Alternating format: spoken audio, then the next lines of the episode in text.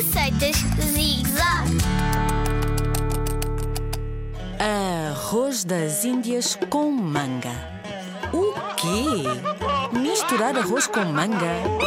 Só se experimentares fazer esta receita é que vais descobrir se gostas deste arroz ou não. Eu tenho a certeza de que te vais deliciar. Ainda por cima é mesmo simples de fazer. Vai buscar o teu adulto, vais precisar dele para esta receita. Estás a ir buscá-lo? Eu espero.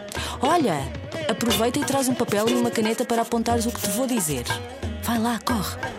Tu, tu, tu, tu, tu. Já estás pronto para ouvir? Vamos lá então. Vais precisar de dois alhos e azeite para fazer o refogado.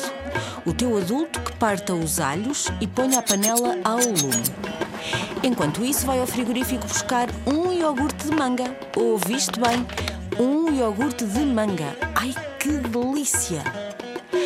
Pede ao teu adulto que ponha o arroz a fritar no refogado. Agora juntem água e um bocadinho de açafrão das Índias.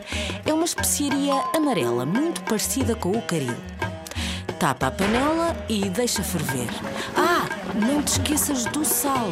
Quando a água do arroz estiver quase a secar, agarra numa colher de sopa, tira uma colherada de iogurte de manga e põe dentro da panela. Mexe tudo muito bem e deixa acabar de cozer. Em 15 minutos tens o teu arroz de manga pronto a comer. Podes acompanhar com o que te apetecer: hambúrgueres, bifes, salsichas, o que quiseres. Quando provares o teu arroz das Índias, nem vais acreditar no sabor bom que tem. Delicioso. Bom apetite!